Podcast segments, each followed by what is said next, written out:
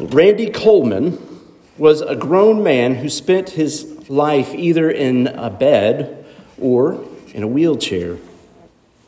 I can't remember the cause of his disabilities, but I do remember that he couldn't really speak and he couldn't feed himself. He couldn't do anything without the help of his family and my mother.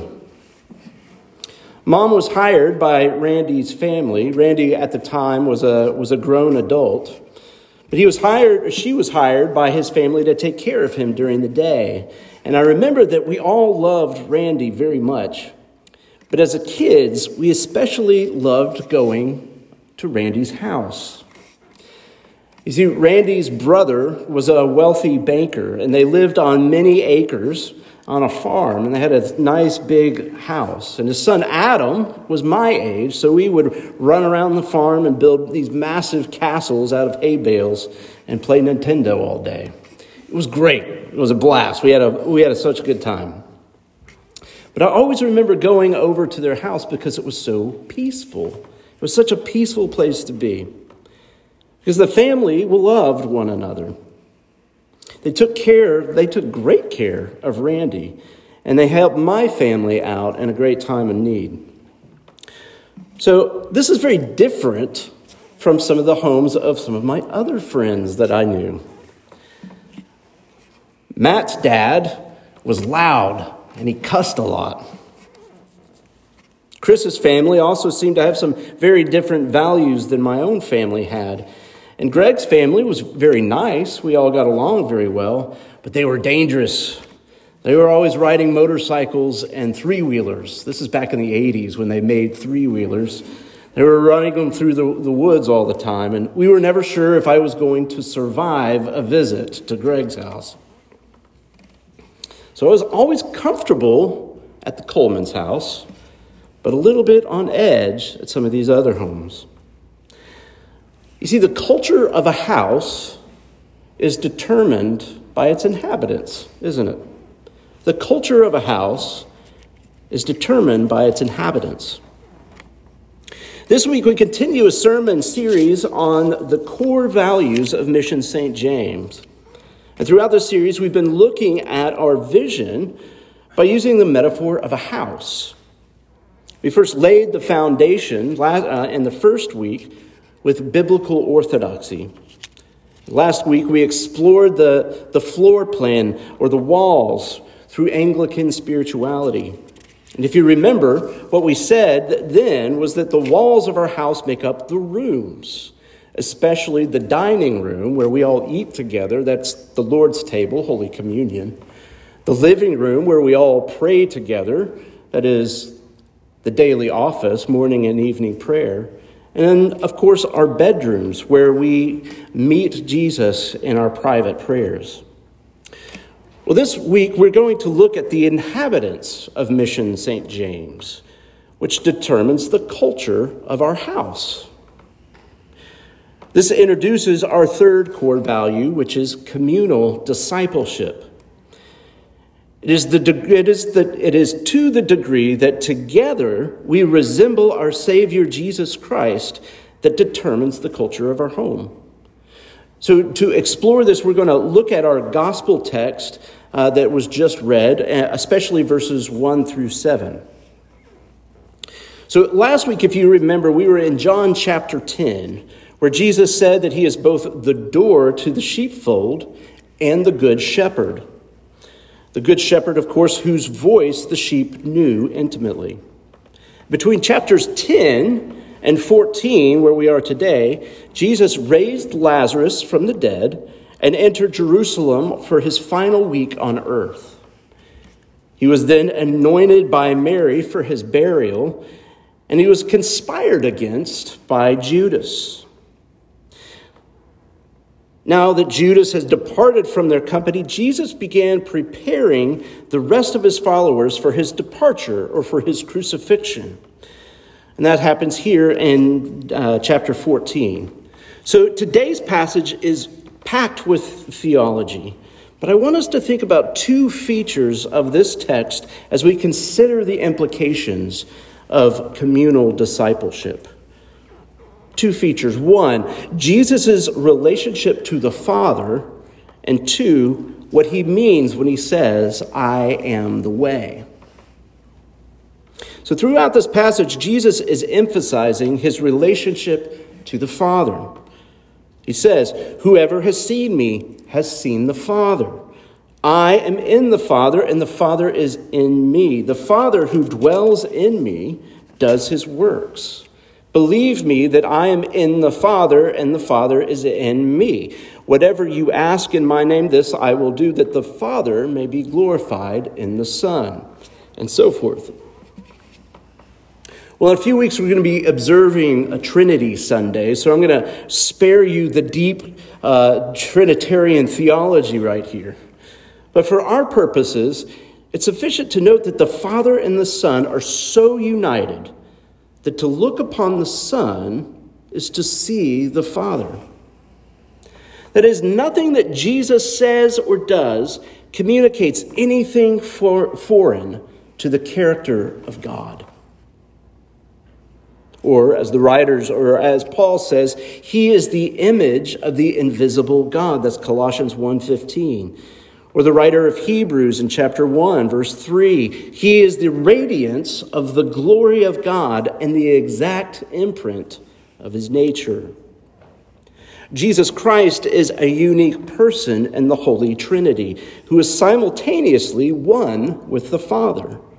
So we have a plurality in unity. And thus is the mystery of the Holy Trinity. So, why is this important? Well, it's because the life of Jesus is the life of radical obedience to the Father. The life of Jesus is a life of radical obedience to the Father. In other words, you and I can look at Christ to answer the question what does it mean or what does it look like to be a human being? Of course, this is no small question in our own time and culture, is it? You're all very well aware of the many ways the world tries to define humanity or personhood or human nature. For example, a strict scientific evolutionary theory supposes us to be one mere species among many. What we call humanity is nothing more than an advanced evolutionary phenomenon. Others might locate human beingness, if that's a word, in the sum of our various desires and passions. Your humanness is found in the variety of sexual interests and personal identities. And on and on it goes. You could fill in those blanks. But as we dedicate ourselves to Scripture, we become increasingly familiar with the humanity of Jesus, the one who Paul calls the second Adam. And the reason he says this is because the first Adam fell into sin, and all that have come after him are born into that Adam. But Jesus is the second Adam who doesn't become the fall to temptation, who is perfect and lives the, sinful, the sinless life, and we are baptized into him. So that's why Paul calls him the second Adam. So Jesus is the example of how all human beings are to inhabit God's creation.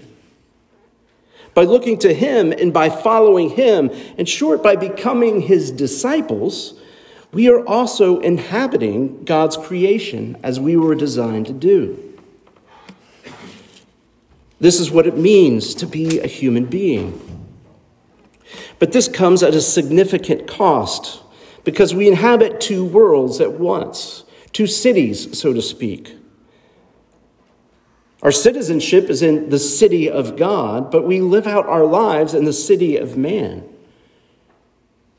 And while all the citizenship of all baptized disciples of Jesus is in the city of God, we're at odds with the way, aren't we? We are at odds with the way that we are to inhabit God's creation.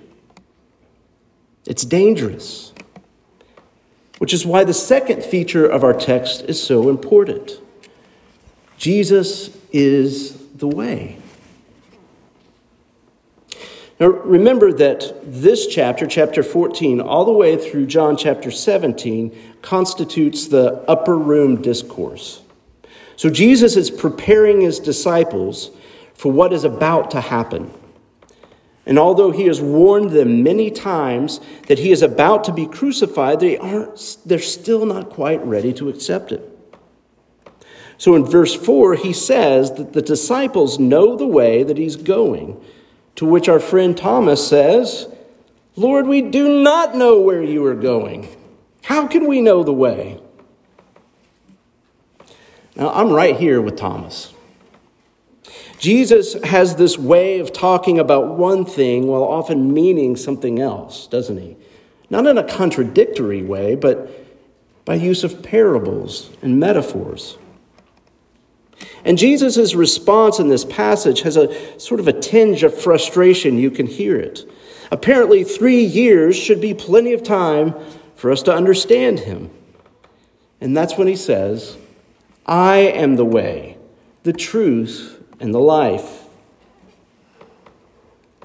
Now, this is, of course, a very famous verse, and I have no desire to replace what you have heard or learned or understood about it. I just want to say, at the very least, that Jesus is saying here is that he is about to go to the Father, that he will prepare a dwelling place for his disciples, and that he is the way to get there. Here we have a trajectory, don't we? The disciples are in one place, and Jesus is telling them about another place a place they are to go. There's an end to human beings. That is, there is an intended destination, which we learn from this passage is the Father's house. And it's being prepared for many inhabitants. That's you and I. And the means to get there, the way, is Jesus himself. So, discipleship is the journey along this way, following Jesus in every possible way, living a life of redemption, a life of truth, which leads to life itself. The disciples have been following Jesus for three years. They have watched him perform miracles and signs, healings and deliverances. They have seen him face off with the Pharisees and face death many, many times. It must have been dangerous to follow Jesus. But they hadn't seen anything yet. In less than 24 hours, they would see the way of Jesus lead him to his cross, to his suffering, to his passion, and to his death. So, to be a disciple of Jesus means that we conform to his life even unto our own death. Our vision at Mission St. James is to be a house filled with such inhabitants. Disciples who daily conform their lives to the one who suffered for the sake of others, including ourselves. Our hope is that together our community would be characterized by the character of our Good Shepherd, Jesus Christ. That like him, we may lay our lives down for others. Like him, we may, might deny our own desires, our own rights, that others might experience the grace of Christ, just as we have experienced the grace of Christ. Being a disciple of Jesus means that we abandon our plans, our own definitions of human flourishing, our own identities, and take up our own crosses. It means that we sit at his feet and wrestle with the words that he speaks to better understand who he is and who we are made to be. And it means that we sit as students under the scriptures rather than as judges over them for if you remember from two weeks ago, Luke chapter 24, when Jesus says, all of the scriptures are about him. And we want this for Mission St. James, not because Jesus is a tyrant who loves rules and laws, but because He knows better than we ever will what it means to be fully human, to live as God intended us to live. Beloved, there are many houses out there, and some of them scratch all our fleshly itches. Others are hostile and inhospitable. But some are tents of peace, like Randy's house, where the weak are cared for, the vulnerable are provided for, where the fatherless are taken in, where the children flourish and marriages thrive, all because the Son has gone before us and his life, his crucifixion, his resurrection, and his ascension into heaven to prepare us a room in the Father's house. And we get to be a foretaste of this promise and the foretaste of this reality. We have the opportunity to live lives of repentance and obedience so that we could live lives of forgiveness and reconciliation in the world and to be little images of Jesus, little icons however imperfect we may be. And we get to do this together as a community, as a church, as a house. You see, no one follows Jesus alone. And we'll often fail to live up to this ideal. I know it. But that's what discipleship is. We keep repenting getting up and turning and continuing on the way. And as we do this, our house will become a home, a place for the wanderers to dwell, and it will be a place to be known, and a place of hospitality.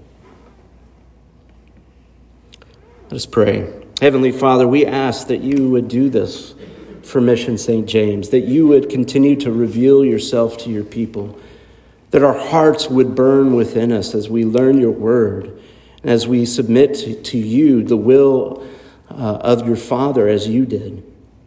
Help us to understand and know that will. Help us to take advantages of the tradition we found ourselves in, that we might grow closer and closer to you and become representatives, ambassadors for you in this place. That this would be a home not just for each one of us but a home for those who have not yet found it, a home for those who desperately need it. And Lord, we pray that you would um, fill us with a spirit of hospitality. Make us faithful disciples. In Jesus' name we pray. Amen.